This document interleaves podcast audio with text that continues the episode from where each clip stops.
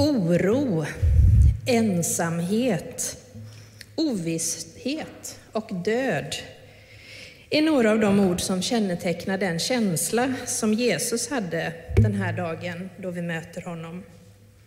Vi kan känna igen oss i hans ord. Min själ är fylld av oro. Vi är i gott sällskap av Jesus. Vi människor som på många sätt lever i en oviss tillvaro med oro både på ett personligt plan, kanske oro för näras hälsa och tillstånd, men också global oro, klimatet och vi tänker ju och ber förstås för Ukraina, Ryssland, kriget. Min själ är fylld av oro. Jesu känsla den dagen förena många människor över vår jord idag. Jesus möter upp oss i vårt livs oro och ovisshet, visar kärlekens väg, vetekornets lag, från död till liv. Ursäkta mig, men det är en lampa som håller på här och blinkar så jag blir lite illamående så jag måste bara skruva ut den.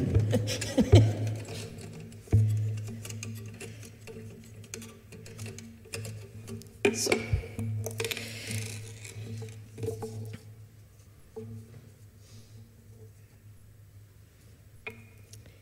Det finns hopp, trots allt. I salmen vi sjöng så bad vi Kärlek med ditt ljus kom, kom och hos oss förbliv. Frälsarkransen som jag har runt min handled idag har två röda pärlor. De symboliserar kärleken. Den ena pärlan kallas kärlekspärlan och symboliserar all den kärlek som vi människor får ta emot. Den andra röda pärlan kallas offerpärlan, det vill säga all den kärlek vi ger. För att kunna ta emot och ge kärlek kan vi behöva avstå något, offra något för kärlekens skull. Vi kan behöva någon som hjälper oss hitta rätt, någon som hjälper oss hitta dit vi ska och välja väg. Det var kanske därför några greker den här dagen kom fram och frågade Filippos om de kunde få se Jesus.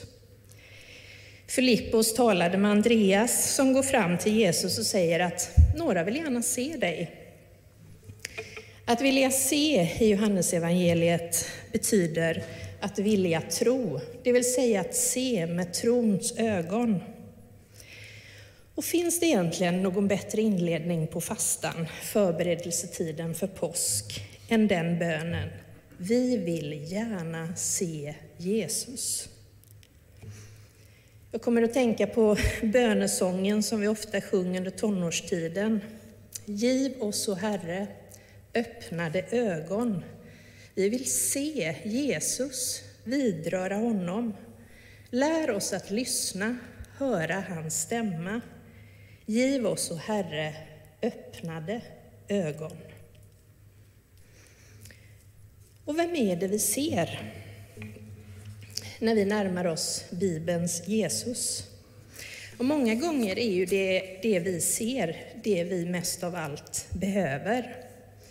Och kanske var det därför i förberedelsen av den här predikan, framför jättemånga saker som den här texten handlar om, Ja, framför allt stannade vid just detta att Jesus uttrycker sin oro, identifierar sig med oss, oroar sig med oss. Och samtidigt tänker jag på hans hälsning två kapitel bort, kapitel 14. Då säger han, min frid ger jag er, känn ingen oro och tappa inte modet. En slags påminnelse om att Gud är med oss på kärlekens väg, vill lindra vår oro, vill ge trots, hopp, trots allt, hopp trots allt. Och jag tänker att vi får bära med oss de orden när vi nu vandrar vår kärleksväg dessa 40 fastedagar fram till påsk. Att gå den vägen kan betyda att avstå något för kärlekens skull. Eller ett annat sätt att formulera det nu när vi under hela pandemitiden har avstått så oändligt mycket Kanske ett bättre sätt just i år är att formulera det att öva på att välja bort för att välja något annat. Att aktivt välja. Det är samma sak som att avstå. Att aktivt välja något. Fastan erbjuder oss att kunna urskilja vad som är viktigast för att kunna ge utrymme för kärleken. Kanske behöver vi rensa, gallra, för att de livgivande frön som vi har ska få utrymme att växa. Kanske behöver vi gallra för att våra rötter ska kunna breda ut sig eller för att våra plantor ska kunna växa. Den som är bekant med sådd, jag har en ytterst sparsam bekantskap, men jag vet ändå det, att om man inte gallrar så riskerar allt att dö. Om inte näring tillförs och gynnsamma förhållanden, jordmånen, ordnas blir det ingen växt alls ur frön. Och fastan är just denna gallringstid. Tiden för den inre växten där fröet får förbereda sig för nytt liv, för påskdag. Fastan är en tid att välja det viktigaste framför allt som är så viktigt också. En poet som jag har en mening som jag återkommer till under fastan är Thomas Tranströmer. Han säger i något sammanhang, eller skriver, det som är viktigt i livet måste man vänta in, ge plats åt, så att det inte drunknar i detaljer. Ett annat sätt att säga att vi behöver gallra.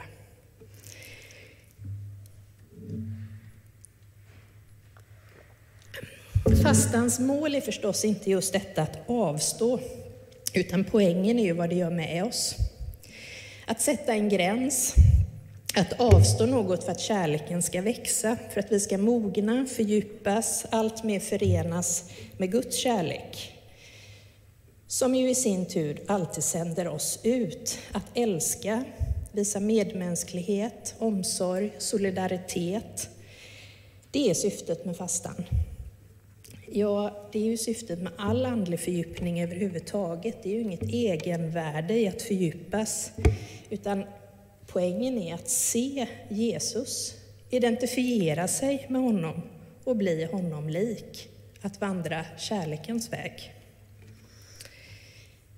Att gå in i fastan, som ju som Annika har sagt börjar på onsdag, med askonsdagen, kan handla om att bestämma sig för att dessa 40 dagar göra någonting för kärlekens skull. Avstå något, välja något för kärlekens skull. Och då är det ju som vi alla har erfarenhet, tror jag, att väldigt stora föresatser gör att det kanske inte blir någonting alls av det. Och samtidigt ska det kanske ändå vara så att det blir någon form av kännbar förändring, kanske till och med ett gott mönster att bära med sig även efter fastan. Och det är ju bara vi själva som vet vad som är lagom utmaning för oss. Det finns inga rekommendationer, men det finns exempel och andras erfarenheter att inspireras av. Och vill du lyssna till mer om det och samtala om det så är du välkommen till kyrkan på onsdag halv sju. Samma dag kan man också delta i en askonsdagsandakt med nattvard och möjlighet att få teckna aska med ett korsets tecken i pannan eller på handryggen. Du kan få inspiration till fastan genom texter som du kan läsa i det nyutkomna församlingsbrevet, som också finns på hemsidan. Och du kan få inspiration om du går in på Equmeniakyrkans hemsida och läser om de fasteord som de har valt i år. Tallriken, tiden, transporten. Vad kan jag avstå? Eller vad kan jag välja för kärlekens skull? Hur kan du göra val som sätter dig i kontakt med Jesus? Hur kan du utforska honom, närma dig honom? Finns det något som du kan avstå för att ha tid för Jesus? Kanske kan det börja med en bön, samma bön som människorna den där dagen kom till Jesus med. Jag vill gärna se Jesus. Och när du har bett den bönen, sök dig nära Jesus, kanske genom Bibeln, bönen, nattvarden, gudstjänsten, vad helst du söker. Fundera då på, vad är det du ser? I tisdags hade vi med konfirmanderna en vandring runt här i kyrkan. Då fick de möta fem bibelpersoner som berättade hur deras liv hade förändrats genom mötet med Jesus. Uppdraget var att konfirmanderna skulle leka att de var journalister för Jerusalem-Posten och att de sen, när de hade lyssnat på de här fem ögonvittnesskildringarna, skulle kunna skriva en artikel om vem Jesus är. Bland annat mötte de Sakaios, äktenskapsbryterskan Bartimaios. Och vad var det konfirmanderna såg, hörde och kände? Stödorden som de skrev om hur de uppfattade Jesus genom de fem bibelpersonerna var nytänkande, omtänksam, banbrytande, nådig, inte dömande, godhjärtad, förlåtande, bryr sig om alla, givmild, snäll, hjälpsam. Jag tänker att konfirmanderna visar oss vuxna en väg i fastan. Att välja att ge tid för att nyfiket utforska Jesus och vad han kan betyda. Att närma sig honom genom Bibeln, bönen, gudstjänsten. Att låta mötet med Jesus Kristus förvandla mig, dig och världen. Vågar du riskera att förvandlas? Sök då Jesus. Vågar du tro att världen kan förvandlas? Be för den. Vi vill gärna se Jesus, var grekernas bön. Och kanske kan det bli din bön under fastan. Jesus, jag vill gärna se dig. Se hur du kan förvandla mig, andra och världen.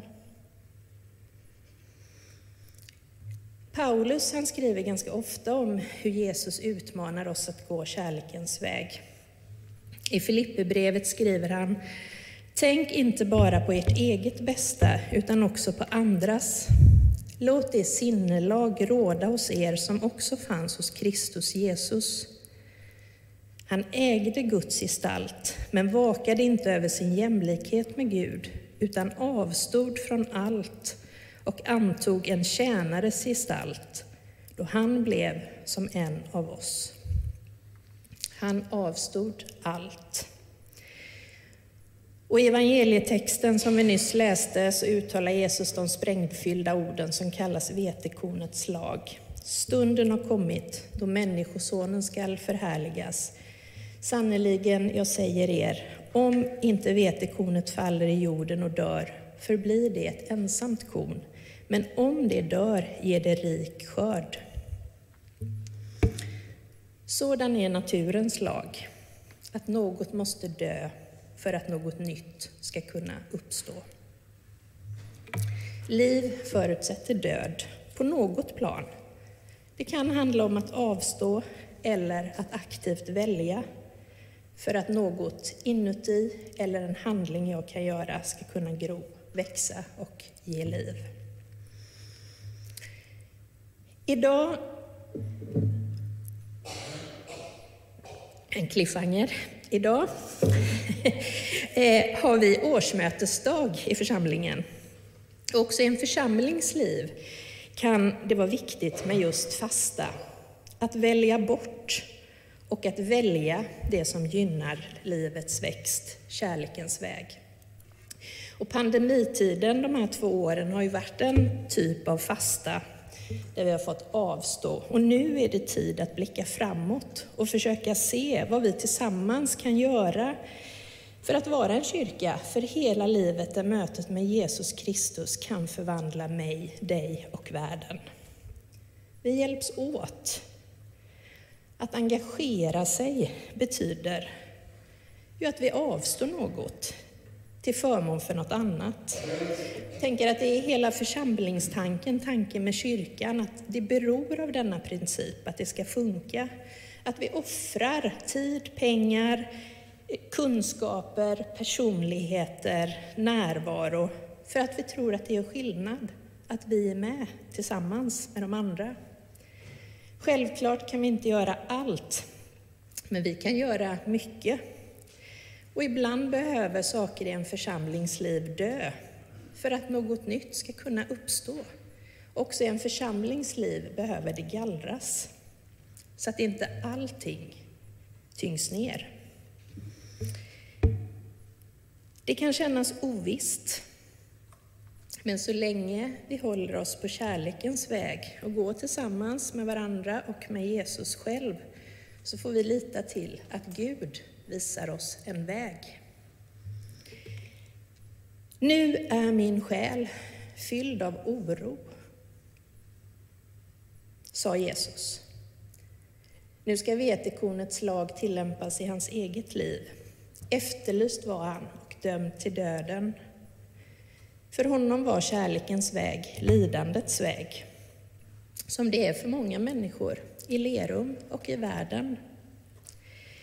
I Johannes kapitel 15 läser vi, mitt bud är detta, att ni ska älska varandra så som jag har älskat er. Ingen har större kärlek än den som ger sitt liv för sina vänner. Och i första Johannesbrevet kapitel 4 läser vi, detta är kärleken. Inte att vi har älskat Gud, utan att han har älskat oss och sänt sin son som försoningsoffer för våra synder. Mina kära, om Gud har älskat oss så, måste också vi älska varandra. Ingen har någonsin sett Gud. Men om vi älskar varandra är Gud alltid i oss och hans kärlek har nått sin fullhet i oss. Kärleken som vi tar emot är sådan av sin natur att den förvandlas till kärlek som vi ger. Vi är inte ensamma. På kärlekens väg går Jesus med oss. Och Gud vill använda oss allesammans för att kärleken ska öka på vårt jordklot. Tänk vad stort att vi får vara med att låta Guds kärlek öka på jorden. Det beror på oss. Tänk om vi tillsammans som församling, som gemenskap, som Lerumsbor eller var vi än bor, kunde leva och be bönen under fastan. Vi vill gärna se Jesus. Eller med andra ord, Giv oss, o Herre, öppnade ögon. Vi vill se Jesus, vidröra honom. Lär oss att lyssna, höra hans stämma.